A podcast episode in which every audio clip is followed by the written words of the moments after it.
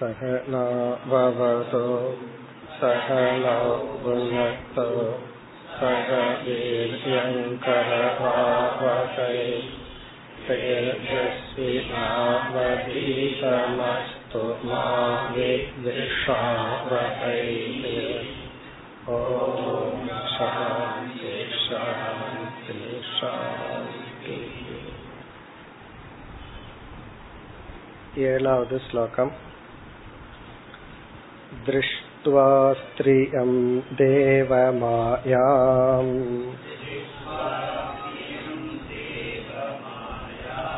तद्भावैरजितेन्द्रियः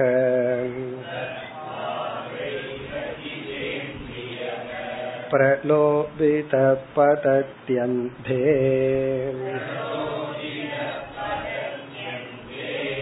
तमस्यग्नौ पतङ्कवत्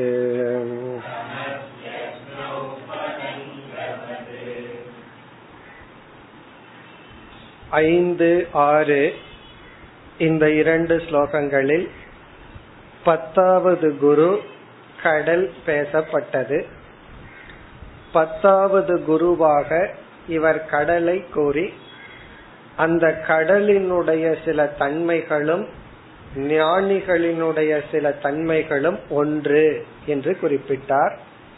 சென்ற வகுப்பில் பார்த்து முடித்தோம். சில அழகான லட்சணங்கள். அதில் பிரசன்ன கம்பீரக. கடலானது பார்ப்பதற்கு பிரசன்னமாக அதாவது எளிமையாக அமைதியாக உள்ளது. அதே சமயத்தில் கம்பீரக மிக ஆழ்ந்தும் உள்ளது ஆழமாகவும் உள்ளது. அதே போல் ஞானி ஜீவன் முக்தன் பார்ப்பதற்கு எந்த பகட்டும் இல்லாமல் எளிமையாக இருப்பான். அவனிடத்தில் இருக்கின்ற சிந்தனையோ மிக மிக ஆழ்ந்தது. அவ்வளவு சாதாரணமான மனிதர்களால் புரிந்து கொள்ள முடியாத அளவு மிக ஆழ்ந்த சிந்தனையுடன் கூடியிருப்பான் என்றெல்லாம் வர்ணிக்கப்பட்டது.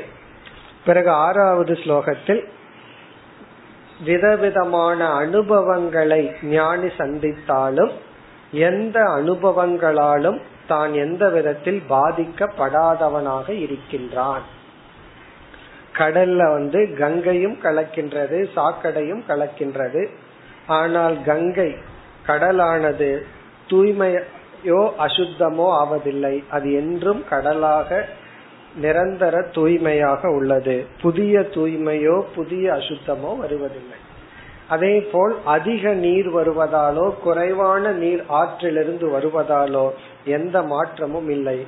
அதுபோல ஞானிக்கு சமிருத்த காமோ ஹீனோவா வாழ்க்கைக்கு தேவையான பொருள்கள் தன்னிடம் இருந்தாலும் ஹீனக அவை இல்லாவிட்டாலும் அவன் நாராயண பரோ முனிகி. இறைவனையே தானாக உணர்ந்தவன்.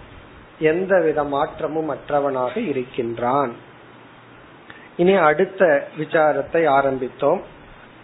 பதினோராவது குரு ஏழு எட்டு இந்த இரண்டு ஸ்லோகங்களில் விட்டில் பூச்சி பதங்கக. அதாவது நம்ம பார்க்கிறோம் மாலை நேரத்துல தீபத்தை ஏற்றி வைத்தால் அந்த தீபத்தினால் அட்ராக்ட் ஆகி அதாவது கவரப்பட்டு பல பூச்சிகள் அந்த தீபத்தில் வீழ்ந்தும் எண்ணெயில் வீழ்ந்தும் இறந்து விடுவதை பார்க்கின்றோம். அப்படி விட்டில் பூச்சியானது கண்ணுக்கு அழகாக தெரிகின்ற அந்த உருவத்தில் மயங்கி தான் அழிந்து விடுகின்றது. அதை உதாரணமாக எடுத்து கொண்டுள்ளார். இதைத்தான் நாம் பார்க்க ஆரம்பித்தோம்.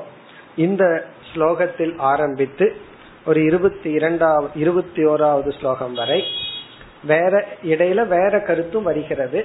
இவர் முக்கியமாக உபதேசிக்கின்ற வேல்யூ தமக இந்திரிய கட்டுப்பாடு. அதுதான் முக்கியமா இவர் உபதேசிக்கின்றார். இதுல வந்து ஐந்து இந்திரியங்கள் நமக்கு உள்ளது. ஐந்து ஞானேந்திரியங்கள் இங்கு.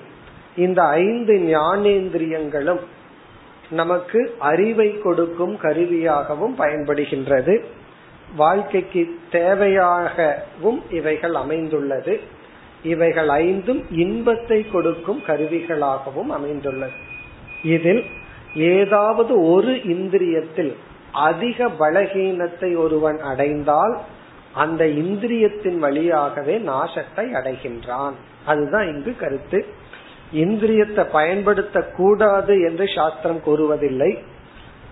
ஏன்னா இந்திரியத்தை பயன்படுத்துறதுக்கு தான் பகவான் படைத்துள்ளார். நம்ம அன்றாட வாழ்க்கை சீரா நடக்கணும்னா எல்லா இந்திரியங்களையும் ஒழுங்கா பயன்படுத்த நம்ம ஒரு கற்பனை பண்ணி பார்ப்போம். இன்று முழு நாள் நான் கண்ணுல எதையுமே பார்க்கறது இல்லைன்னு நினைச்சு இருந்தோம்னா அந்த நாள் எப்படி இருக்கும்? நம்மால சாதாரண விவகாரம் எதுவும் செய்ய முடியாது. அந்த கண்ணையே நான் பயன்படுத்த மாட்டேன்னா அன்று சாதாரணமா நம்மால வாழ முடியாது. ஆகவே நமக்கு வாழ்வதற்கும் அறிவை அடைவதற்கும் இந்திரியங்கள் தேவை. ஆனா அந்த அதே இந்திரியங்கள் நமக்கு இன்பத்தை கொடுக்கும் கருவிகளாகவும் இருக்கின்றது. அதற்கு நாம் அடிமையாகி இறந்து விடக் கூடாது மடிந்து விடக் கூடாது. இனி இந்த தமகங்கிறனுடைய லட்சணம் என்னன்னு பார்ப்போம். நம்ம இந்த சொல் பல முறை படிச்சிருக்கோம். சாதன சதுஷ்டய சம்பத்தியில சமக தமகன்னு சொல்லி பிறகு பல இடங்கள்ல இந்திரிய கட்டுப்பாடை பற்றி பார்த்திருக்கோம். இப்ப தமக என்றால் ஷரீர மன புத்தி அப்படி நமக்கு மூணு அனாத்மாக்கள். நம்முடைய உடல் ஷரீரம் நம்முடைய மனம் நம்முடைய புத்தி. இவைகளுக்கு பலகீனத்தை கொடுக்கின்ற விஷயங்களை தவிர்த்தல். ஷரீர மன புத்தி பலகீன விஷய நிரோதக தமக. ஷரீரம்னா ஸ்தூல உடல். மனகன நம்முடைய மனம். புத்தினா மனதினுடைய ஒரு பகுதி அந்த கரணத்தினுடைய ஒரு பகுதி புத்தி. பலகீன இந்த மூன்றையும் பலகீனப்படுத்தும் விஷய நிரோதக விஷயங்களை கொடுக்காமல் இருத்தல். உடல் மனம் புத்தி இவங்களை பலகீனப்படுத்துகின்ற ஆப்ஜெக்ட நம்ம கொடுக்காமல் இருக்கிறதுக்கு பேரு தமக. இப்ப சரீர பல பலகீனம் என்னன்னா ரோகம் நோய். சரீரத்துக்கு என்ன பலம் பலகீனம்? சரீரத்துக்கு வர்ற நோய் தான் சரீரத்தினுடைய பலகீனம். அப்ப வந்து நோயை தருகின்ற உணவை வாய் வழியா கொடுக்காமல் இருத்தல். அதை நம்ம பார்க்க போறோம். பிறகு அது ஒரு வேல்யூவாவே சொல்ல போறார் ஒரு குருவாகவே சொல்ல போறார். அங்கு நம்ம பார்ப்போம். மனதினுடைய பலகீனம் என்ன என்றால் அடிமையாகி விடுதல் அடிமைத்தனம். அதுதான் மனதினுடைய பலகீனம். ஒரு இன்பத்துக்கு நம்ம அடிமையாகிட்டோம்னா அடிக்ஷன் அப்படிங்கிறது இன்றைய காலகட்டத்துல நல்லா ஆராய்ச்சி செய்து அது வந்து பிசிக்கல் பிளஸ் மென்டல் அப்படின்னு சொல்கிறார்கள். அது மனோ சம்பந்தமான உடல் சம்பந்தமானதுன்னு சொல்கிறார்கள். அப்படி பார்க்கையில எந்த ஒரு இன்பத்துக்கும் மனம் அடிமையாக இல்லாமல் இருத்தல் அது மனதினுடைய பலகீனம். புத்தியினுடைய பலகீனம்ங்கிறது மோகம் மதிமயக்கம். அதாவது அந்த இன்பத்துக்காக நம்ம தர்மத்தையே விட்டுவிட புத்தி சொன்னால் எனக்கு அந்த இன்பம்தான் சாத்தியம். சாதனை எதுவுமே கிடையாது. ஏதாவது விதத்துல அந்த இன்பத்தை தான் அடையணும் என்று முடிவு செய்து நாம வந்து தர்மத்தையே விட்டால் அங்க புத்தியினுடைய பலகீனம் மோகம் அர்த்தம். அப்ப வந்து ஒரு புல இன்பத்துக்கு அடிமையாகி தர்மத்தை விடும் பொழுது புத்தியில பலகீனம் அடிமையாகும் பொழுது மனதில பலகீனம் உடல் நோய்பட்டால் உடல் பலகீனம் இப்படி வராத விஷயங்களை ஐந்து இந்திரியங்கள் வழியாக கொடுத்தல். இப்ப இந்த தமத்தை தான் இனிமேல் சொல்ல போகின்றார். இப்ப இந்த ஸ்லோக இரண்டு ஸ்லோகத்தில் ரூபத்தை எடுத்துக் கொள்கின்றார். ரூபம் அதாவது சக்ஷுகு கண்கிற இந்திரியம். இந்த கண்கிற இந்திரியத்துல கட்டுப்பாட்டை பேசுகின்றார். இப்ப இங்க என்ன சொல்கின்றார்? ஏழாவது ஸ்லோகத்துல மனித சரீரத்தை உதாரணமாக எடுத்துக் கொள்கின்றார். அடுத்த ஸ்லோகத்துல தங்கம் நகை ஆடை போன்றவைகளை உதாரணமாக கூற போகின்றார்.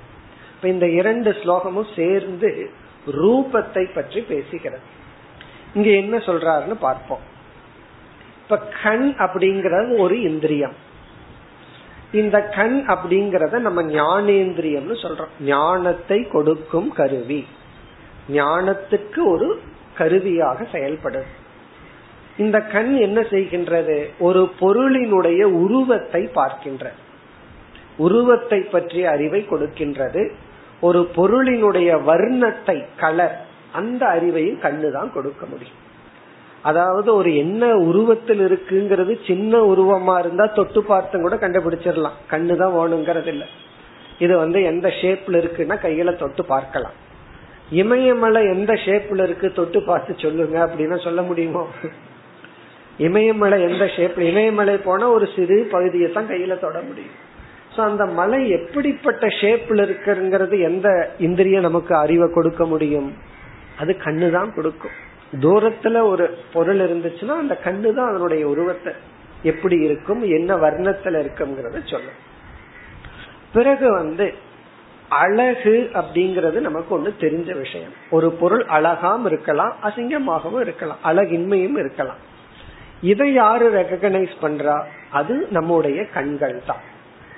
இப்ப இந்த அழகா இருத்தல் கண்ணுக்கு இன்பத்தை கொடுத்தல் அப்படிங்கறத யோசிச்சு பார்த்தோம் அப்படின்னா ஆராய்ச்சி பண்ணாம பார்த்தோம் அப்படின்னா அது ஒரு தனி விஷயம். அது கலை ஆர்ட் ரசித்தல் அப்படி. நம்ம ஆராய்ச்சி பண்ணா இந்த அழகுங்கிறது எங்க இருக்கு?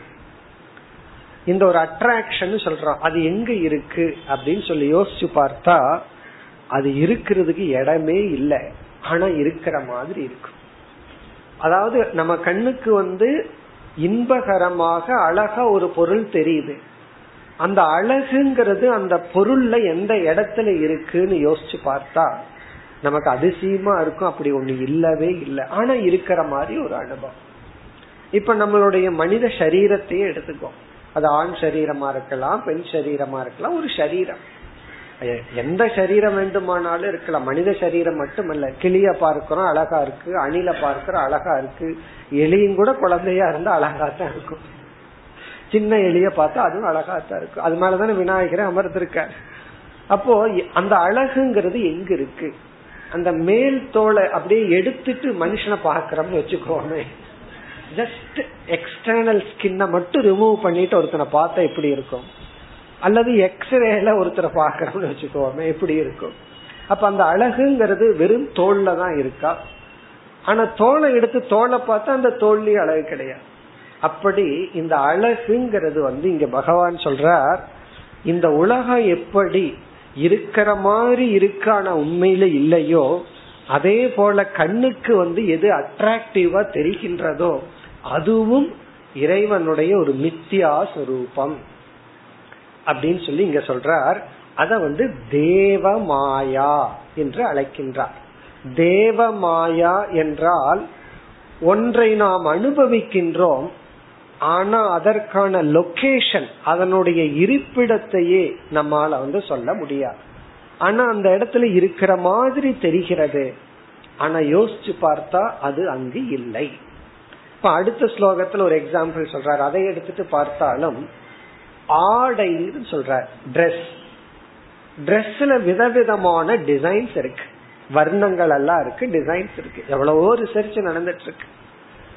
யோசிச்சு பார்த்தா அந்த காலத்திலிருந்து இந்த காலத்து வரைக்கும் ஒரே டிசைன் சட்டையா நம்ம போட்டுட்டு இருக்கோம் ஒரு டிசைன் வருது கொஞ்ச நாள்ல அவுடேட் ஆயிருது கொஞ்ச நாள்ல வேற டிசைன் வந்துடுது. இப்ப டிசைனுக்கு வந்து ஒரு முடிவில்லாம போயிட்டே இருக்கு.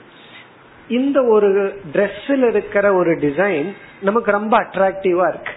அதனாலதான் வேற எந்த ஷாப்பிங் போனாலும் சீக்கிரமா வெளியே வந்துடலாம் துணி கடைக்குள்ள போனா மட்டும் ரொம்ப நேரம் ஆகிறது என்ன காரணம்னா சூஸ் பண்ண முடியல. இந்த டிசைனை சூஸ் பண்றதா? இந்த டிசைனை சூஸ் பண்றதா? அவ்வளவு அட்ராக்டிவா இருக்கு. இதுவும் நல்லா இருக்கு அதுவும் நல்லா இருக்கு. இது எப்படி வந்தது? இந்த துணியில ஒரு அட்ராக்ஷன் இருக்கு. இதெல்லாம் என்னன்னா பகவான் தேவ மாயா அப்படின்னு சொல்ற. அதாவது இவைகளை நம்ம ரசிக்கலாம். ஒரு விவகார லெவல்ல அப்படி ரசிச்சோம்னா அது ஒரு கலை ஏஸ்தட்டிக் சென்ஸ் அதெல்லாம் நம்ம ஒத்துக்கிறோம். ஆனால் அதற்கு எவ்வளவு ரியாலிட்டி முக்கியத்துவம் கொடுக்கணுமோ அதற்கு மேல கொடுக்கும் பொழுது நமக்கு அழிவு ஏற்படுகின்றது. எது போலைனா இந்த விட்டில் பூச்சி வந்து தூரத்தில் இருக்கிற தீபத்தை பார்க்குது.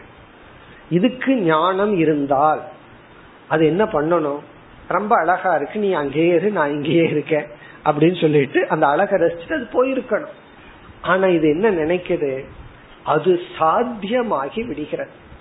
அந்த கண் வந்து எந்த ஒரு இன்பத்தை கொடுக்குதோ அந்த இன்பமே சாத்தியமான உடனே இது வந்து அதற்குள் சென்று மடிந்து விடுகிறது. அப்படி ஒரு மனிதன் வந்து கண்ணுக்கு இன்பத்தை கொடுக்குங்கிற காரணத்தினால மட்டும் ஒரு பொருளை சாத்தியமாக எடுத்துக்கொண்டார் அதான் இங்க கருத்து. அது கண்ணுக்கு இன்பத்தை கொடுக்குது. பார்க்கிறதுக்கு நல்லா இருக்குங்கிற ஒரே ஒரு காரணத்தினால மட்டும் அந்த பொருள் நமக்கு சாத்தியமாகிவிட்டால் நாம் அந்த பொருளாலேயே அழிந்து விடுவோம். காரணம் என்ன? அது கண்ணுக்கு தான் குளிர்ச்சி.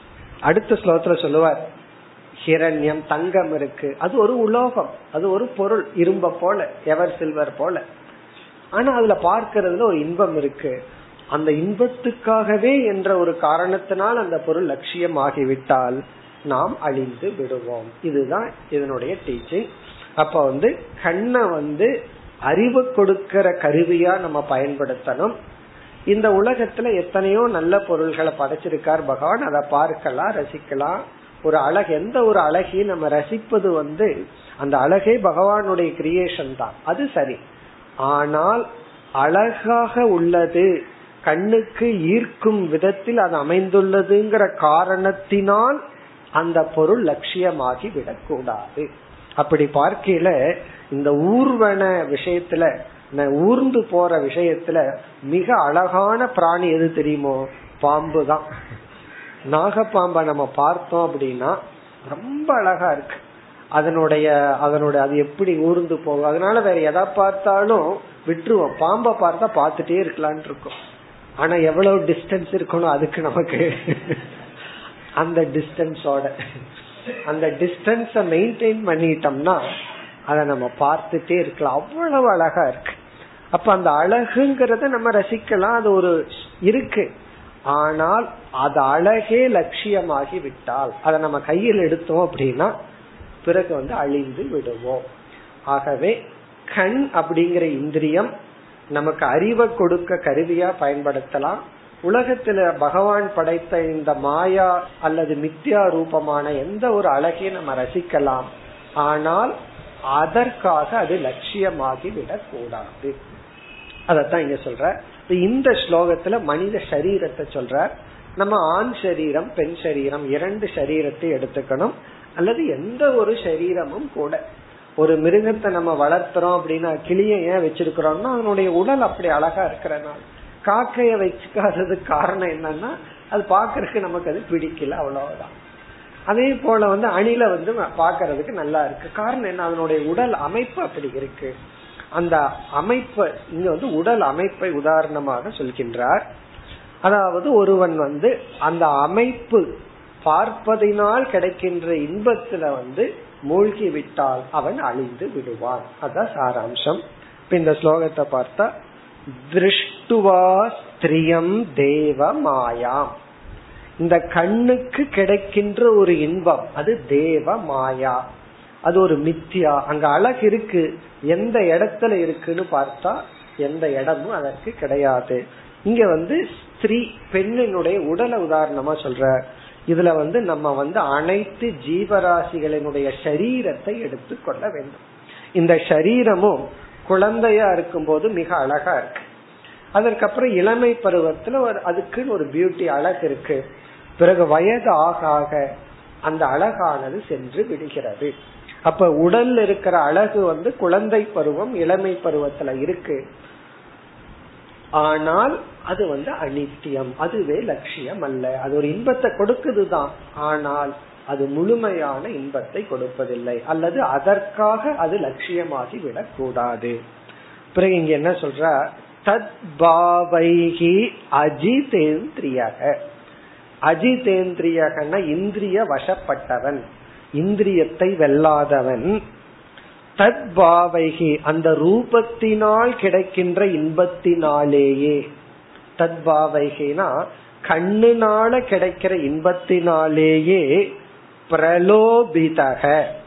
பிரலோபிதகன மோகத்தை அடைந்தவன். அஜிதேந்திரியகன இந்திரிய சுகத்துக்கு அடிமைப்பட்டவன். இங்க வந்து சக்ஷுர் இந்திரியம் கண்கிற இந்திரியத்திற்கு அடிமைப்பட்டவன். பிரலோபிதகனா அந்த இன்பத்தினால் மோகத்தை அடைந்தவன் பததி அந்தே தமசி. அந்தே தமசி என்றால் அந்தம்னா இருள் தமம்னாலும் இருள் அந்தே தம்னா மிக மிக இருள் என்கின்ற மோகத்தில் வீழ்கின்றான். பததின வீழ்ச்சி அடைகின்றான். அதாவது இருளில் வீழ்ந்து விடுகின்றான். அக்னௌ பதங்கவது. அக்னியில் நெருப்பில் விட்டில் பூச்சியானது விழுவதை போல. பதங்ககன விட்டில் பூச்சி அக்னோ பததி அக்னியில் விழுவதை போல இவன் தமசில் விழுந்து விடுகின்றான். இங்க தமம் என்றால் அறியாமை அல்லது மோகம். அதாவது கண்ணானது அது கொடுக்கிற இன்பமே லட்சியம்னு நினைச்சிட்டு இவன் செல்லும் பொழுது இவனுடைய புத்தி மோகவசப்பட்டு விடுகிறது. அறிவை இழந்து விடுகின்றான். அப்படின்னா அது நமக்கு நன்மையை கொடுக்குமா தீமைய கொடுக்குமாங்கிற அறிவை இழந்து விடுகின்றான். பிறகு வந்து அடிமைப்பட்டு விடுகின்றான். இதுதான் அந்தே தமசி. மனதாலும் அடிமைப்பட்டு உடலாலும் அழிவை அவன் அடைந்து அறிவாலும் அறிவை இழந்து விடுகின்றான். ஒரு பொருள் அழகா இருக்குன்னா அது அழகா இருக்கு அவ்வளவுதான். ஆகவே அதுக்கு எவ்வளவு ரியாலிட்டி இருக்கோ அதுக்கு அவ்வளவு ரியாலிட்டி தான். அது நம்முடைய உடலாகலாம் மற்றவர்களுடைய உடலாகலாம் எந்த ஜீவராசிகளினுடைய உடலாகலாம் அதுக்கு எவ்வளவு முக்கியத்துவமோ அவ்வளவுதான் நம்ம கொடுக்கணும். அதற்கு மேல் கொடுக்க கூடாது. இனி அடுத்த ஸ்லோகத்துல மனித உடல் மட்டுமல்ல எத்தனையோ பொருள்கள் கண்ணுக்கு அட்ராக்டிவா இருக்கு. அதுக்கு வேறு சில எக்ஸாம்பிள்ஸ் வேறு சில உதாகரணங்கள் கொடுக்கின்றார். அடுத்து எட்டாவது ஸ்லோகம்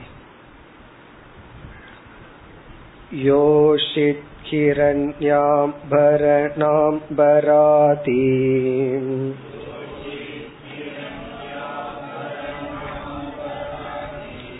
द्रव्येषु माया रचितेषु मूढक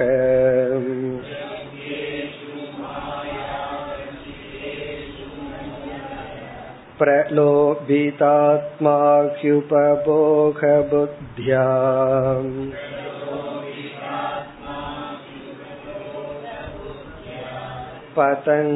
पतङ्कवन्नश्यति नष्टदृष्टिः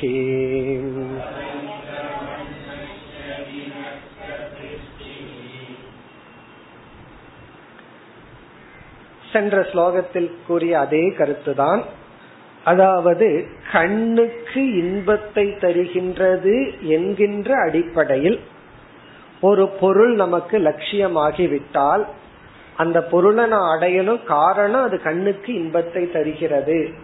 கண்ணுக்கு ரொம்ப அட்ராக்டிவா இருக்குங்கிற காரணத்தினால் அந்த பொருளை நாம் அதிகமாக நேசித்து விட்டால் நாம் நம்மை இழந்து விடுவோம். யோஷித் யோஷித் என்றால் பெண். இந்த இடத்துல மனித சரீரம். அடுத்த உதாகரணம் வந்து ஹிரண்யம். ஹிரண்யம்னா தங்கம் கோல்டு தங்கமும் அப்படித்தான். யோசிச்சு பார்த்தோம் அப்படின்னா அதுவும் ஒரு மற்ற ஒரு உலோகத்தை போல அதுவும் ஒரு மெட்டல் ஆனா மனிதனுக்கு அந்த தங்கத்து மேல இருக்கிற மோகம் அது எப்படி தெரியுதுன்னா தங்கத்துக்கு இருக்கிற வேல்யூஸ் அதை வச்சு நமக்கு தெரியும். அதுக்கு எவ்வளவு வேல்யூ இருக்கு? ஆகவே நம்ம அந்த மெட்டல்ல வந்து ரொம்ப அட்ராக்டிவா இருக்கும். ஆனா பார்க்கறதுக்கு வந்து அவ்வளவு ஒரு இன்பகரமாக உள்ளது தங்கம். அதனால என்னன்னா அத பகவானுக்கும் போட்டு தங்க கோபுரங்கள் எல்லாம் உற்பத்தி ஆயிட்டு இருக்கு காரணம் என்ன? நமக்கு அது பிடிச்சிருக்கு பாக்கிறதுக்கு அட்ராக்டிவா இருக்கு. ஹிரண்ய அடுத்தது வந்து ஆபரணம். ஆபரணம்னா நகைகள். இது தங்க நகை மட்டுமல்ல எனி ஆபரணம். விதவிதமான ஆபரணங்கள் எல்லாம் இருக்கு. ருத்ராட்சத்திலிருந்து ஸ்படிக மாலையிலிருந்து விதவிதமான ஆபரணங்கள் எல்லாம் இருக்கு. அதெல்லாம் பாக்கறதுக்கு ரொம்ப அட்ராக்டிவா இருக்கும். எத்தனை ஜுவல்ஸ் எத்தனை விதமான அலங்காரங்கள் ஆபரணங்கள். இந்த ஆபரணத்துல நம்ம வந்து மாலை எல்லாம் எடுத்துக்கணும். அதாவது மலர் மாலை போன்றவைகள் எல்லாம் அம்பரம் அடுத்தது. அம்பரம்னா துணி. துணினா நம்ம போடுற ட்ரெஸ் அதனுடைய டிசைன் இந்த ட்ரெஸ் வந்து மெட்டீரியல் தான். அதுல நமக்கு அட்ராக்ஷன் கிடையாது. அதுல இருக்கிற டிசைன் தான் நமக்கு அட்ராக்டிவா இருக்கு. ஆதில எக்ஸெட்ரா இது போல. எதெல்லாம் நமக்கு வந்து கண்ணுக்கு இன்பத்தை கொடுக்கின்றோ ஆதி திரவியேஷு. இப்படிப்பட்ட பொருள்களிடத்தில் சரி இந்த பொருள்களிடத்துல இப்படி ஒரு அட்ராக்ஷன் இப்படி ஒரு கவர்ச்சிய யார் உற்பத்தி செய்தார்கள்? மாயா ரச்சிதேஷு. இங்க அவதூதர் சொல்றார் மாயா ரதி ரச்சிதம். ரச்சிதம்னா மேடு பை. மேடுங்கிறது போல மேடு பை மாயா. பகவானுடைய மாயா சக்தியினால் உருவாக்கப்பட்ட. அப்படின்னா என்ன அர்த்தம்னா அந்த இன்பத்தை கொடுக்கிற அட்ராக்ஷன் அங்க இருக்கே தவிர உண்மையிலேயே அங்கு அது கிடையாது. அந்த உண்மையான இன்பம் அதுல கிடையாது. ஆனா அனுபவத்துல அது இன்பத்தை தோன்றும். அது இருக்கு ஆனா அது இல்லை. இப்ப எல்லாம் அப்படித்தான் வந்துட்டு இருக்கு sugar without sugar coffee without coffee அது அது மாதிரி இருக்கும் ஆனா அதுல அது இருக்காது. அதே போல வந்து ஹாப்பினஸ் வித்தவுட் ஹாப்பினஸ் இன்பம் இருக்கிற மாதிரி இருக்கும் ஆனா அதுல இன்பம் கிடையாது. மாயா ரச்சிதேஷு பகவானுடைய மாயினால் அது உருவாக்கப்பட்டுள்ளது. அது ஆராய்ச்சி பண்ணி பார்த்துட்டோம் அப்படின்னா அதுல வந்து கிடையாது. இப்ப ஒரு ஏதோ ஒரு எக்ஸாம்பிள் எடுத்துக்கலாம். இப்ப மயில் எடுத்துக்குவோமே. அதனுடைய உடல் பார்க்கறதுக்கு அவ்வளவு அட்ராக்டிவா இருக்கு. அதுவும் ஒரு டிஸ்டன்ஸோட மயில எடுத்து கண்ணுக்கு ஒரு சென்டிமீட்டர் பக்கத்துல வச்சு பாருங்க எப்படி இருக்கும். ஒன்னும் தெரியாது. அது ரொம்ப தூரத்துல பார்த்தாலும் ஒன்னும் தெரியாது. அப்போ ஒரு ஒரு டிஸ்டன்ஸ்ல அது பார்த்தா அழகா இருக்கும். அது சமஸ்கிருதத்துல ஸ்லோகமே இருக்கும். அதாவது இந்த போர்க்களம் வந்து தூரத்துல இருந்து பார்த்தா அழகா இருக்கும் அப்படின்னு சொல்லி சொல்லுவார். போர்க்களத்தை தூரத்துல இருந்து பார்த்தா அழகா இருக்குமா? பக்கத்துல போய் பார்த்தா ஒரே கோரமா இருக்கும். ரத்தம் உடல்கள் வெட்டப்பட்ட உடல்கள். ஆனா தூரத்திலிருந்து பார்த்தா போர்க்களம் அழகா இருக்குமா? அது போலதான் இந்த உலகம் தூரத்திலிருந்து பார்த்தா அழகு. பக்கத்துல போனா அழகு இல்ல இங்க தூரம் பக்கம்ங்கிறது ஞானத்தின் அடிப்படையில். அஜானத்துடன் பார்த்தா ரொம்ப அட்ராக்டிவா இருக்கு. ஞானத்தோட பார்த்தா எதுவுமே அட்ராக்டிவ் கிடையாது. ஆனாலும் இந்த அழகும் இறைவனுடைய மாயையினுடைய வெளிப்பாடு தான் இது வந்து நமக்கு மோகத்தை கொடுக்காத வரை அந்த அழகை நம்ம ரசிக்கலாம். மோகத்தை இது கொடுத்து விட்டால் பிறகு வந்து அதில் நாம் வீழ்ந்து விட்டோம் அர்த்தம். மோகம் வராமல் ஒரு அழகை நம்ம ரசிச்சோம்னா நம்ம பிலாசபில இருக்கோம். மோகத்தில் வசப்பட்டு விட்டால் பிறகு வந்து நாம் வீழ்ந்து விட்டோம். அந்த பகவானுடைய மாயையில வீழ்ந்து விட்டோம். அப்படி வீழ்ந்துட்டா நமக்கு என்ன பேரு? மூடக அடுத்த சொல். மாயா ரச்சிதேஷு மூடக. மூடக அப்படின்னா மூடன். மூடன்கிற வார்த்தைக்கு நமக்கு தெரியும் அர்த்தம். மூடன்னா என்ன அர்த்தம்? இந்த இடத்துல அறிவில் மூடன் புத்தியில சாதன சாத்தியத்தை கலந்து விட்டவன். லட்சியம் எது? சாதனை எதுன்னு புரியாதவன். பிரலோபிதாத்மா. ஆத்மான அந்த கரணம் பிரலோபிதக அப்படின்னா மோகத்தை அடைந்த அந்த கரணத்தை உடையவனாக இவனுடைய புத்தி மோகத்தை அடைந்து விட்டது. பிறகு என்ன ஆகுதா? உபபோக புத்தியா? உபபோக புத்தியான்னா அந்த பொருள் எனக்கு நிறைவை கொடுக்கும் இன்பத்தை கொடுக்கும் என்ற புத்தியினால். அந்த பொருள் அழகா இருக்கே தவிர வேற ஒண்ணு அது கொடுக்க ஆங்கிலத்தில் இனி ஒரு ப்ராவர்பம் இருக்கு. Most beautiful things are most useless அதாவது அதிகமான அழகை அழகுடன் உள்ள பொருள்கள் பயனற்றது. எக்ஸாம்பிள் பீகாக் அப்படின்னு சொல்லுவார் அதிகமாக ஒரு பொருள் அழகா இருந்தா அது எதுக்குமே பயன்படாதான் அது எது போல அப்படின்னா மயிலை போல. அது எதுக்கு பயன்படுதுன்னா எதுக்கும் பயன்படாது. பார்க்கறதுக்கு தான் அழகா இருக்கும். அப்படி உபபோக புத்தியா அது வந்து எனக்கு இன்பத்தை கொடுத்துவிடும் நன்மையை கொடுத்துவிடும். என்னுடைய இன்பத்தை அதாவது எனக்கு நன்மையை கொடுத்துவிடும் என்கின்ற புத்தியினால் என்ன ஆகின்றது? அவன் வீழ்ந்து விடுகின்றான். அதாவது பதங்கவத் நஷ்யதி நஷ்ட திருஷ்டிகி பதங்கவத் நஷ்யதி. பதங்ககன விட்டில் பூச்சியை போல நஷ்யதி நஷ்யதி என்றால் அழி. அழிந்து விடுகின்றான். நஷ்யதினா அழிந்து விடுகின்றான். பதங்கவது. பதங்கக எப்படி அழிகின்றது? சென்ற ஸ்லோகத்துல சொன்ன அக்னியில விழுந்து அழிவது போல. பிறகு இதற்கு இனி ஒரு அழகான சொல் கடைசி சொல் நஷ்ட திருஷ்டிகி நஷ்ட திருஷ்டிகி மிக ஒரு அழகான சொல். திருஷ்டினா விஷன். நஷ்டகன இழந்த. இங்க வந்து கண்ணை பத்தி தான் சொல்ற. கண்ணுல ஒரு பொருள் பொருளை பார்க்கறான் அதாவது ஆடைய பார்க்கறான் தங்கத்தை பார்க்கறான் ஆபரணத்தை பார்த்துட்டு இருக்கான். அது கொடுக்கிற இன்பத்துல மயங்கி இருக்கான். அவனுக்கு இவர் சொல்ற வார்த்தை நஷ்ட திருஷ்டிகிங்கிற. கண்ணை இழந்தவன் சொல்ற. திருஷ்டினா விஷன் நஷ்டன்னா இழந்த.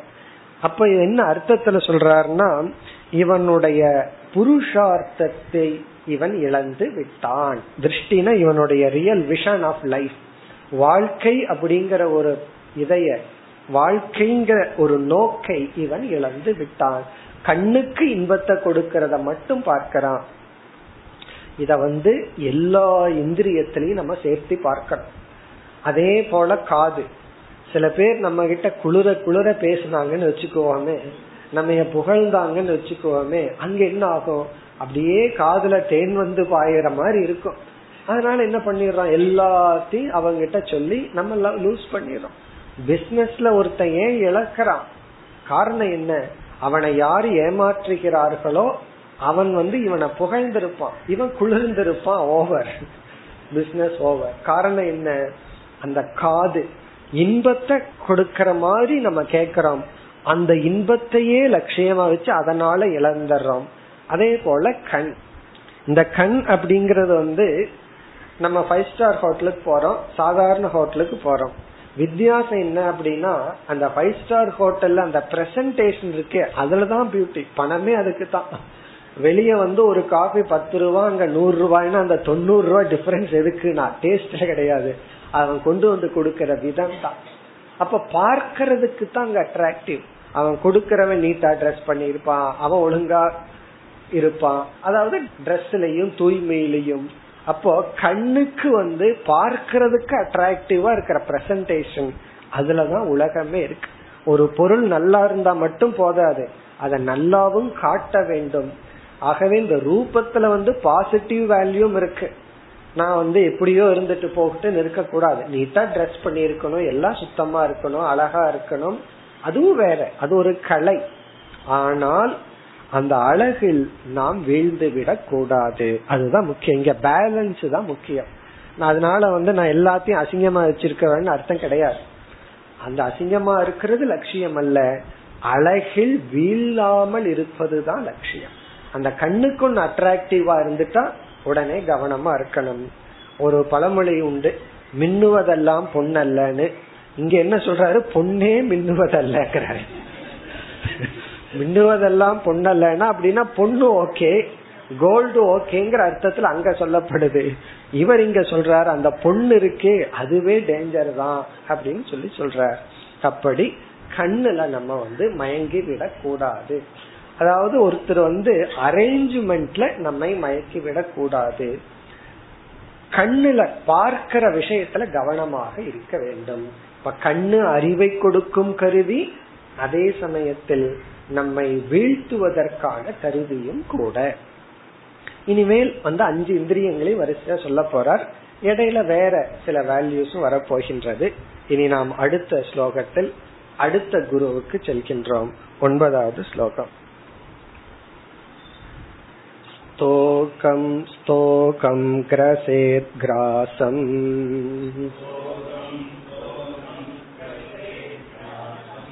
देहो वर्तेत यावता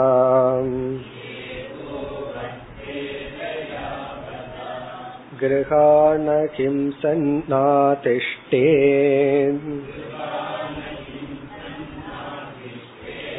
वृत्तिं मधुकरीं मुनिः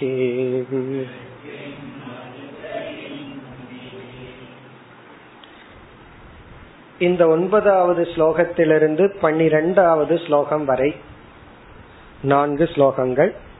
ஒன்பது பத்து பதினொன்று பனிரெண்டு பனிரெண்டாவது குரு தேனி பி. தேனை எடுக்கும் தேனி. தேனியை பார்த்து நான் என்ன பாடம் கற்றுக்கொண்டேன் என்று சந்நியாசி இங்கு குறிப்பிடுகின்றார். அவதூத சந்நியாசி. தேனி இந்த நான்கு ஸ்லோகங்களில் இவர் தேனிய பார்த்து இரண்டு மேஜர் பாடல். ஒன்று வந்து பாசிட்டிவ் ஒன்று வந்து நெகட்டிவ் தேனிய பார்த்து தேனியிலிருந்து இப்படி இருக்கணும்னு ஒரு பாடம் கற்றுக்கொண்டுள்ளார் அது வந்து ஒன்பது பத்து இரண்டு ஸ்லோகத்தில் சொல்லப்படுது. தேனிய பார்த்து எப்படி இருக்கணும்? அடுத்த இரண்டு ஸ்லோகம் பதினொன்னு பனிரெண்டு வந்து தேனிய பார்த்து எப்படி இருக்க கூடாது அப்படின்னு பாடம் கற்றுக் கொள்றார். சில பேர் அப்படித்தான். ஹிஸ்டரியில ரெண்டு விதமான மனிதர்கள் வாழ்ந்து சென்றிருப்பார்கள். உங்க பெரிய தாத்தா மாதிரி நீ வாழணும். சின்ன தாத்தா மாதிரி வாழக்கூடாது. அப்படி சொல்லி கொடுப்பாரு. ஏன்னா சின்ன தாத்தா குடிச்சு சொத்தை அழிச்சிருப்பார். பெரிய தாத்தா நல்லா வாழ்ந்திருப்பார். அப்ப நம்ம மூதாதையர்கள் ரெண்டு விதத்துல நமக்கு பாடம் சொல்லிட்டு போயிருப்பாங்க. ஒருத்தர் வந்து நம்ம எப்படி வாழணும்னு வாழ்ந்து காட்டிட்டு போயிருப்பார்கள். இனியொருவர் வந்து நம்ம எப்படி வாழக்கூடாதுன்னு வாழ்ந்து காட்டிட்டு போயிருப்பார்கள். ரெண்டு பாடம் தான் அதே போல இந்த தேனி வந்து சில பாசிட்டிவ் தேனியிலிருந்து என்ன நம்ம கத்துக்கணும்னு சொல்ற இந்த இரண்டு ஸ்லோகத்துல பிறகு தேனியை நம்ம அப்சர்வ் பண்ணி என்ன செய்யக்கூடாது? அது செய்யற தவறு என்ன? அதையும் சுட்டி காட்ட போற அதாவது அவர் அது செய்ய தவறு என்னன்னு சொன்னோடனே மைண்ட் அதுலதான் போயிட்டு இருக்கும் அது என்ன தவறு பண்ணதுன்னு முதல்ல சொல்லிடுவோம். மைண்ட் ரிலாக்ஸ் ஆயிக்கும். பிறகு வந்து ரெகுலர் இதுக்கு வருவோம். அது என்ன தவறு பண்ணுதான் சேர்த்தி வச்சுக்குதான் யாரோ ஒருத்த வந்து எடுத்துட்டு போயிடுறான். அது தேனை சேர்த்தி வச்சிருது. பிறகு வந்து யாரோ ஒருத்த எடுத்துட்டு போயிடுறான். அதே போல பணத்தை ரொம்ப நீ சேர்த்து வச்சுட்டு கடைசியில நீ அனுபவிக்காம போக போகுதுன்னு பின்னாடி சொல்ல போறார். அது அப்புறம் பார்ப்போம். அபரிகிரகம்ங்கிற வேல்யூ தேவைக்கு மேல சேர்த்து வைக்காத அப்படின்னு ஒரு வேல்யூ அது பிறகு பார்ப்போம். அது நெகட்டிவ் பாசிட்டிவ் என்னன்னு இப்ப முதல்ல பார்ப்போம். இப்ப தேனி பார்த்து பாசிட்டிவா என்ன தெரிந்து கொள்ள வேண்டும்? ஒன்று வந்து சந்நியாசிக்குரிய விதி. மதுகரி விருத்தி என்றே சொல்லப்படுகிறது. மதுகரி விருத்தி. நம்ம ஏற்கனவே இந்த அத்தியாயத்தினுடைய ஆரம்பத்துல பார்த்தோம் அஜகர விருத்தி. சந்நியாசி வந்து இரண்டு விதம். அஜகர விருத்தினா மலைப்பாம்புவை போல அவன் தன்னுடைய உணவுக்காக எங்கேயும் போக மாட்டான் இருக்கிற இடத்துலயே இருப்பான். கிடைக்கிறத வந்து சாப்பிட்டுக்குவான். உணவு யாராவது தேடி கொடுத்தால் அதை ஏற்றுக்கொள்வான். அது ஒரு லைஃப் ஸ்டைல் அல்லது ஒரு விதமான சன்னியாசி வந்து இருக்கிற இடத்திலேயே இருப்பார்.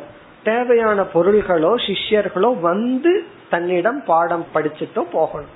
இவர் எங்கேயும் போக மாட்டார். அவர் வாட்டுக்கு இருக்கிற இடத்துல இருப்பார். வேணுங்கிறவங்க கஷ்டப்பட்டு நாடி வந்து இவர்கிட்ட சத் சங்கம் பண்ணலாம் அறிவை அடையலாம். அல்லது இவருக்கு தேவையான பொருளை கொடுத்துட்டு போலாம் அது அஜகர விருத்தி மலைப்பாம்புவ போல இருப்பார். தமோ குணம் எடுத்துக்கொள்ள கூடாது சத்துவ குணத்தில் இருப்பார். இனியொரு விதமான சந்நியாசி அதுதான் மதுகரி விருத்தி இந்த மதுகரி அப்படின்னா தேனி. இந்த தேனி என்ன செய்கிறது? பல மலர்களிடத்தில் சென்று தனக்கு தேவையான தேன் உணவை எடுத்து கொள்கிறது. அது போல ஒரு சன்னியாசியினுடைய வாழ்க்கை வந்து பல வீட்டுல போய் கொஞ்சம் கொஞ்சமா பிக்ஷை எடுத்து வாழ்ந்து கொள்ளுதல்.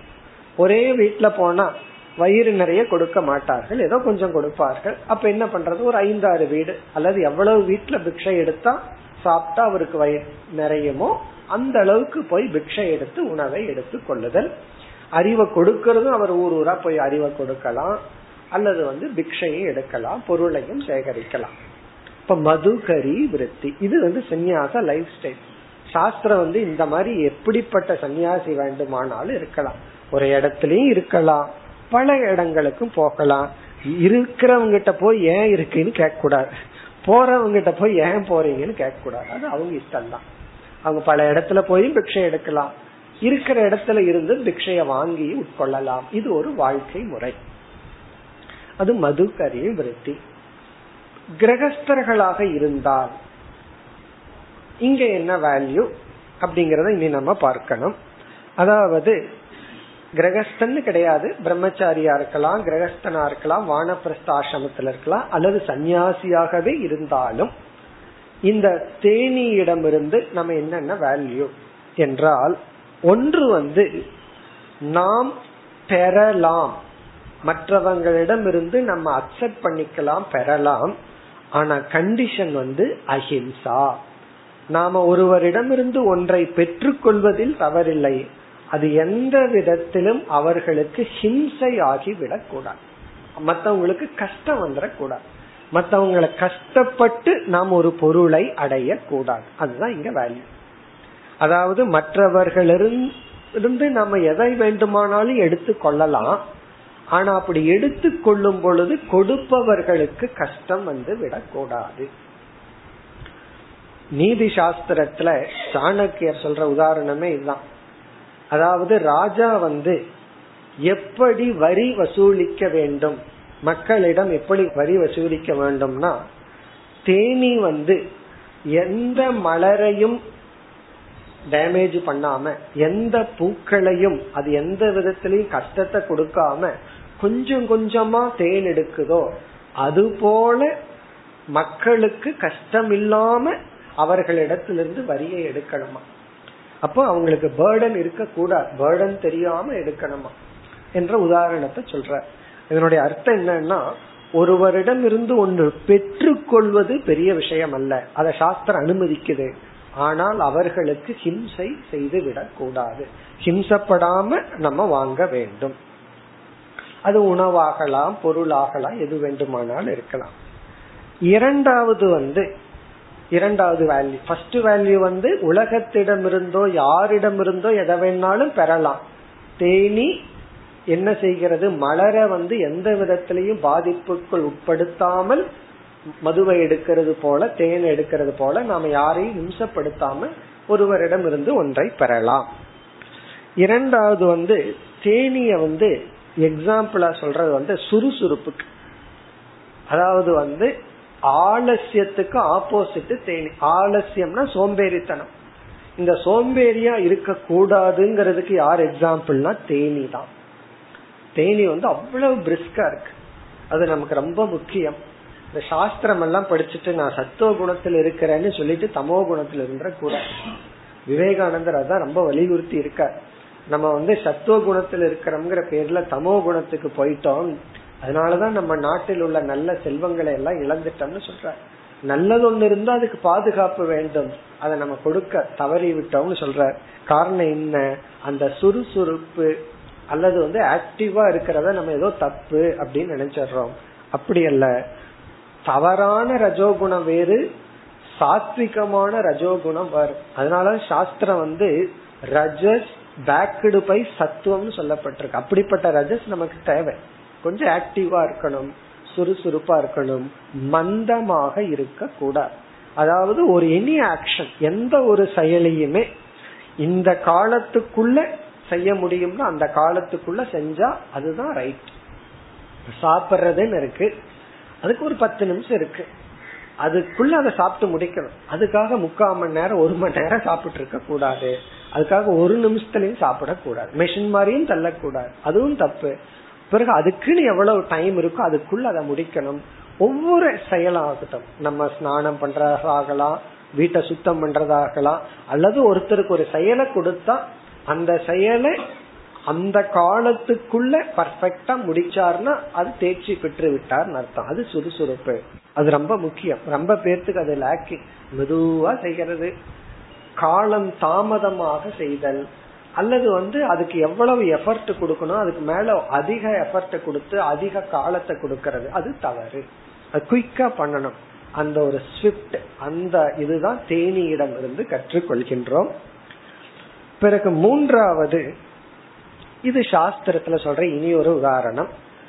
தேனிய வந்து ஞானிக்கு உதாரணமாக சொல்வார்கள். எப்படி கடலை நம்ம சொல்றோமோ தண்ணீரை சொல்றோமோ. அதாவது நம்ம வீட்டுல இருக்கிற ஈ இருக்கே. அது வந்து அசுத்தமான பொருள்லயும் அது அமரும். தூய்மையான பொருள்லயும் அது அமரும். ஆனா தேனி வந்து அசுத்தமான பொருளில் அமராது. அது தூய்மையான மலர்ல தான் அமரும். அப்படி வந்து ஞானியினுடைய மனம் வந்து தேனியை போல. அஜானியினுடைய மனம் வந்து ஈயை போல. இந்த அஜானி வந்து ஒரு நேரத்துல வந்து நல்ல விஷயத்த பேசிட்டு இருப்பான். அடுத்த நேரத்துல வந்து தீய எண்ணத்துல இருப்பான். அப்ப அஜானியினுடைய மனம் ஒரு நேரத்துல உயர்ந்த எண்ணத்துல இருக்கும். தியாகம் பண்ணலான்னு இருக்கும். அடுத்த நேரத்துல எப்ப யார கால வரலான்னு சிந்திச்சிட்டு இருப்பான். என்ன பண்றது? அப்போ ஒரு இடத்துல ஒரு நேரம் வந்து நல்ல எண்ணம் இனி ஒரு நேரம் வந்து தீய எண்ணம். அப்போ ஒரே மனசுதான் ஈய போல. நம்ம வீட்டில் இருக்கிற ஈ வந்து நல்லதுலயும் கெட்டதுலயும் சரிசமமா அமர்கின்றது. அப்படி இல்லாமல் தேனியை போல் அமர் இருக்க வேண்டும். தேனி வந்து என்னைக்குமே நல்லதுலதான் இருக்கும். அப்படி தேனி வந்து ஞானியினுடைய மனதிற்கு உதாரணமாக சொல்வார்கள். இப்ப தேனி வந்து தூய்மையானதுலதான் இருக்கும். அது ஏன் அப்படி இருக்குன்னா ஞானி வந்து தன்னுடைய மனதுல அனைத்தையும் தெய்வமா பாக்குறான் பாக்குறது எல்லாமே ஈஸ்வர சுரூபம். நம்ம இனி பார்க்க போறோம். இந்த அவதூதர் வந்து பதினேழாவது குருவா பிங்களான்னு ஒரு விலை மாதுவை பார்த்து அவளிடமிருந்து என்ன பாடம் கற்றுக்கொண்டேன்னு சொல்ல போற கதை போல சொல்ல போற. அப்போ இவர் ஒரு விலை மாதுவை பார்த்து அவ வாழ்க்கையை அப்சர்வ் பண்ணிட்டு இருக்காருன்னு சொன்னா இவர் எந்த நோக்கத்துல பார்க்கிறார்? அதுதான் நமக்கு முக்கியம். அப்படி அனைத்தும் நமக்கு அறிவை கொடுக்கும் கருவிகள் அல்லது ஈஸ்வர சுரூபம்ங்கிற ஒரு விஷன் போயிடுதுன்னா ஞானியினுடைய மனம் தேனியை போல. அது வந்து எல்லா விஷயங்களுமே அதற்கு தூய்மையாகி விட்டது. அதுக்கு ஒரு உதாரணமாக சொல்வார்கள். இதெல்லாம் வந்து பாசிட்டிவ் லெசன் இப்ப பாசிட்டிவ் லெசன்னா நம்மளுடைய மனம் தேனியை போல தூய்மையாக இருக்க வேண்டும். சுறுசுறுப்பாக இருக்க வேண்டும். அல்லது வந்து யாருக்கும் எந்த விதத்திலும் ஹிம்சைப்படுத்தாமல் உணவையோ பொருளையோ பெற வேண்டும். அதுதான் வேல்யூ பிறகு அடுத்த ஸ்லோகத்துல இனி ஒரு வேல்யூ இதே பெறுதல்ங்கிற விஷயத்துல இனி ஒன்னே சொல்ல போகின்றார். இப்பொழுது ஒன்பதாவது ஸ்லோகத்தை பார்ப்போம். ஸ்தோகம் ஸ்தோகம் கிரசேத் கிராசம். கிராசம்னா உணவு. ஸ்தோகம் ஸ்தோகம்னா சிறிது சிறிதாக கொஞ்சம் கொஞ்சமாக. ஒருத்தர் வீட்லயே போய் எல்லாமே கொடுங்கன்னு கேக்குறதுக்கு பதுவா இங்க வந்து சன்னியாசியினுடைய வாழ்க்கை சொல்லப்படுகிறது. ஒரு சன்னியாசி பிக்ஷை எடுக்க போற. ஒருத்தர் வீட்டுல போய் இருக்கிறதெல்லாம் எனக்கே கொடுங்கன்னு கேட்காம உங்க வீட்டுல எது எக்ஸஸோ அது எனக்கு கொடுங்க. இனி ஒரு வீட்டுல எது எக்ஸஸோ அது கொடுங்கன்னு சொல்லி சிறிது சிறிதாக குறைவாக குறைவாக கிராசம்னா உணவை கிரசேத் என்றால் பெற்றுக்கொள்ள வேண்டும். கிரசேத்னா அக்செப்ட் பண்ணிக்கணும் எடுத்துக்கொள்ள வேண்டும். கொஞ்சம் கொஞ்சமாக உணவை கலெக்ட் பண்ணணும். எவ்வளவு கலெக்ட் பண்ணணும்னா தேக வர்த்தேத யாவதா. யாவதானா எவ்வளவு தூரம் நம்ம உணவை எடுத்துக்கொண்டால் தேக வர்த்தேத உடல் உயிரோடு இருக்குமோ. அப்ப இங்க என்ன சொல்றார்? எவ்வளவு சாப்பிடணுமா? எவ்வளவு சாப்பிட்டா நம்மளால உயிரோடு இருக்க முடியுமோ அவ்வளவுதான் சாப்பிடணுமா. அப்படி சாப்பிட ஆரம்பிச்சா நாட்டுல உணவு ரொம்ப அதிகமா போயிடும் காரணம் என்ன? உணவு பற்றாக்குறை வராம இருக்காது. நம்ம வந்து எவ்வளவு சாப்பிட்டா உயிர் வாழ முடியுமோ அவ்வளவுதான் எடுத்துக்கொள்ள வேண்டும். அதை இங்கு கிருஹான் அஹிம்சன் ஆதிஷ்டே. கிருஹான்னா வீடுகள். அஹிம்சன்னா யாரையும் ஹிம்சைப்படுத்தாமல் வீடுகளில் கொஞ்சம் கொஞ்சமாக உணவை எடுத்துக்கொள்ள வேண்டும். இது வந்து சன்னியாசிக்கு. சன்னியாசியாக இருந்தால் மற்றவர்களாக இருந்தால் யாரிடத்துல எதை பெற்றாலும் அவங்களை ஹிம்சப்படுத்தாம அவர்களிடமிருந்து பெற வேண்டும். ஆதிஷ்டேத்னா அந்த வாழ்க்கையை பின்பற்ற வேண்டும். என்ன வாழ்க்கை? மதுகரீம் விருத்தின். விருத்தின்னா வாழ்க்கை முறை. மதுகரீம் என்றால் தேனி. தேனியினுடைய வாழ்க்கை முறையை ஆதிஷ்டே பின்பற்ற வேண்டும். யார்? கடைசி சொல் முனிகி. சந்நியாசி. சந்நியாசியானவன் தேனியினுடைய வாழ்க்கை முறையை பின்பற்ற வேண்டும். அதாவது வீடு எந்த வீடுகளுக்கு சென்று யாரையும் ஹிம்சைப்படுத்தாமல். அதாவது ஒருத்தருக்கு கொடுக்க விருப்பம் இல்லைன்னா விலகி போயிடணும். நின்று அவங்களை இரிட்டேட் பண்ணி கஷ்டப்பட்டு வாங்கக்கூடாது. உனக்கு சந்தோஷமா இருந்தா கொடு. சந்தோஷம் இல்லைன்னா கொடுக்க வேண்டாம். ஒருத்தர் கொடுக்கிற மூடு அப்படியே உற்பத்தி ஆகி மூடு போறதுக்குள்ள வாங்கிட்டு போயிட்டு போகாது. நல்லா விசாரிச்சு பாரு அவங்க கொடுக்க விரும்புறாங்களா? அப்படி ஆழ்ந்த மனதுல கொடுக்க விரும்பினால் பெற வேண்டும். அப்படி இல்லை என்றால் பெறக்கூடாது. அது வந்து ரொம்ப முக்கியமான விதி. ஆனா பலர் அந்த விதியை பின்பற்றதில்லை. கிடைக்கிறத கிடைச்சா போதுன்னு எடுத்துக்கொள்கிறார்கள். ஆனா உண்மையான ஸ்பிரிட் அப்படிங்கறது என்ன அப்படின்னா ஒருத்தரை கொடுக்கறாங்கன்னு முடிவு பண்ணி அவங்க சந்தோஷமா இருந்தா கொடுக்கணும். அதனாலதான் ஒரு சாத்விகமான தானத்துல ரெண்டு பேரும் சந்தோஷப்படுவார்கள். வாங்குறவனும் சந்தோஷப்படுவான் கொடுக்கறவனும் சந்தோஷப்படுவான். இவருக்கு கொடுத்தோம்னு அவருக்கு சந்தோஷம். உண்மையிலேயே வாங்குறவனோட கொடுக்கறவனுக்கு அதிக சந்தோஷம். சரியான பாத்திரத்துக்கு கொடுத்தோம் வாங்கினவனுக்கும் நம்ம சந்தோஷத்தை கொடுத்தோம்னு ஒரு சந்தோஷம். கொடுக்கறதுனால ஒரு சந்தோஷம் வருமல்ல அதை நான் கொடுத்தேன்னு சந்தோஷம். ராஜச தாமச தானம் எப்படின்னா ரெண்டு பேருத்துக்கும் துக்கம். இவ்வளவுதான் கொடுத்தான்னு இவன் வாங்கினதுக்கு அப்புறம். அவன் வந்து நேரம் பார்த்து வாங்கிட்டு போயிட்டானே.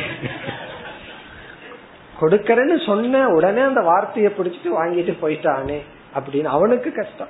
கொடுத்தவனுக்கும் கஷ்டம். ஏதோ அவசரப்பட்டு சொல்லிட்டான் அதை யூஸ் பண்ணிட்டான்னு சொல்லி கொஞ்சம் யோசிச்சிருந்தா இவ்வளவு கொடுத்திருக்க மாட்டேனேன்னு அவனுக்கு இவனுக்கு வந்து இவ்வளவுதான் அடிக்க முடிஞ்சுதா? இந்த வார்த்தைகள் அதெல்லாம் இவ்வளவுதான் கிடைச்சுதா? ரெண்டு பேர்த்துக்கு துக்கம். தாமசமான ராஜசமான தானத்தில் சாத்விகத்துல ரெண்டு பேர்த்துக்கு சந்தோஷம். அதான் மதுகரி மிருத்தி ஒரு மலர எந்த விதத்திலையும் அந்த வண்டு அல்லது வந்து தேனீயானது கஷ்டம் கொடுக்காம மலரிடமிருந்து எடுத்துக்கொள்வது போல. மீதி எல்லாம் நம்ம நம்ம சேர்த்திக்கணும். வேற எங்க இங்க வேற சொல்லல. சுறுசுறுப்பா இருக்கணும்ங்கிறது நம்ம புரிஞ்சுக்கணும். தேனிய போல ஒரு மனநிலையை அடைய வேண்டும்ங்கிறது நம்ம புரிஞ்சுக்கணும். இனி அடுத்த ஸ்லோகத்துல மேலும் நம்மளால கற்பனை பண்ண முடியாத இனி ஒரு வேல்யூ சொல்கின்றார். பத்தாவது ஸ்லோகம். அனுபியஸ்ச மகத்யஸ்ச.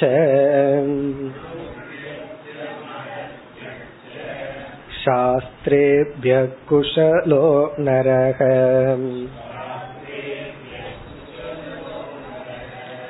सर्वतः सारमातध्यात्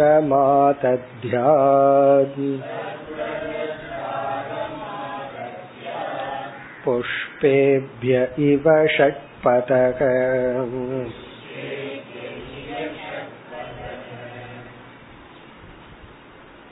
இங்கு ஒரு அழகான கற்பனை இந்த தேனிய பார்த்து இனி ஒரு லெசன் அதாவது இந்த தேனி என்ன செய்கின்றதா? விதவிதமான மலர்களிடம் செல்கிறது. அது எல்லா மலர்விடம் செல்லும். எந்த மலருக்கு அதுக்கு எக்ஸப்ஷன் கிடையாது. அதுக்குள்ள தேன் இருக்குன்னு அவ்வளவுதான். விதவிதமான மலர்களிடம் சென்று கொஞ்சம் கொஞ்சமா தேனை அது சேகரிக்கின்ற. அது போல ஒருத்தன் என்ன பண்ணணுமா? விதவிதமான பிரமாணத்திடமிருந்து அறிவை அடைய வேண்டும். இங்க அறிவை அடைகிறதுக்கு எக்ஸாம்பிளா சொல்ற அதாவது பல மலர்களிடமிருந்து இது வந்து தேனை அடைவது போல அனைத்து விதமான அறிவை கொடுக்கும் கருவிகளிடமிருந்தும் அறிவை அடைய வேண்டும். இங்க அறிவை கொடுக்கும் கருவினா எல்லா பொருள்களிடமிருந்து நீ அறிவை அடையும் சொல்ற. அதுக்கு யார் எக்ஸாம்பிள்னா சொல்றவர் தான் எக்ஸாம்பிள் இவரே என்ன பண்ற ஏதோ இருபத்தி நாலு தத்துவம்னு சொல்லி இவைகளிடமிருந்து நான் அறிவை பெற்றேன்னு சொல்றார். ஒவ்வொன்னிடமிருந்து ஒன்ன நான் பெற்றுக்கொண்டேன்னு சொல்றார். அதையே இங்க உதாரணமா சொல்றார். அதாவது ஒரு சிறு குழந்தையாகலாம் அல்லது பெரியவர்களாகலாம். எல்லாரிடமிருந்து நீ அறிவை பெற வேண்டும் அப்படின்னு சொல்ற இனி ஒரு அழகான ஸ்லோகமும் இருக்கு. சுகாதபி சுகாதபின்னு சொல்லி. யுக்தி யுக்தோ வச்சோ கிராஹ்யக. அதாவது அறிவுபூர்வமான வச்ச ஒரு உபதேசம் இருந்தா அதை நீ கிரகிச்சுக்கணும். அது யார் சொன்னா என்ன? சுகா தப்பி சுகா தப்பி சுககன்னா ரெண்டு அர்த்தம். ஒன்னு கிளி இனி ஒன்னு வியாசருடைய மகன் சுகபிரம்மன். அது சுகபிரம்மன் சொன்னாலும் சரி ஒரு கிளி சொன்னாலும் சரி கிளிங்கிறது பச்சை குழந்தை ஒண்ணுமே தெரியாதவன். அவன் சொன்னாலும் அவனிடமிருந்து ரெண்டு பேர்த்திடமிருந்து நம்ம அறிவை பெற வேண்டும். யுக்திஹீனோ வச்சஸ்தியாஜக பொய்யா யாராவது சொன்னால் விருத்தா தபி பாலா தபி அது வயசானவங்களா இருந்தாலும் சரி குழந்தையா இருந்தாலும் சரி சுகரா இருந்தாலும் சரி கிளியா இருந்தாலும் சரி அதை நம்ம ஏற்றுக்கொள்ள கூடாது உண்மைன்னு ஒண்ணு இருந்தா அறிவுன்னு ஒண்ணு வந்தா அது யார் சொன்னாலும் ஏற்றுக்கொள்ள வேண்டும். இப்ப இங்க என்ன சொல்றார்? எல்லோரிடமிருந்தும் நாம் பாடம் கற்றுக்கொள்ள வேண்டும் சொல்ற எல்லா சோர்ஸிலிருந்தும் நம்ம ஞானத்தை அடையணுங்கிறார் அணுபியஸ்ட மகத்யஸ்ட சாஸ்திரேபியக. அது அணுனா மிக மிக சிறியதாக இருந்தாலும் மகத்னா உபனிஷத் போன்ற பெரிய சாஸ்திரமாக இருந்தாலும் ஒரு அறிவுடையவன் குசலோ நரக ஒரு அறிவுடைய மனிதன் வந்து எல்லா சோர்ஸிலிருந்து ஞானத்தை இவன் பெறுவான். எல்லா மலர்களிடமிருந்தும் இது மதுவை பெறுவது போல ஒருவன் எல்லோரிடமிருந்தும் அறிவை பெற வேண்டும். மேலும் அடுத்த வகுப்பில் தொடர்போம் ஓம் போர் நமத போர் நமிதம் போர் போர் நமுதச்சதேம் पूर्णस्य पूर्णमादाय पूर्णमेवावशिष्यते ॐ शान्ति शान्ति शान्तिः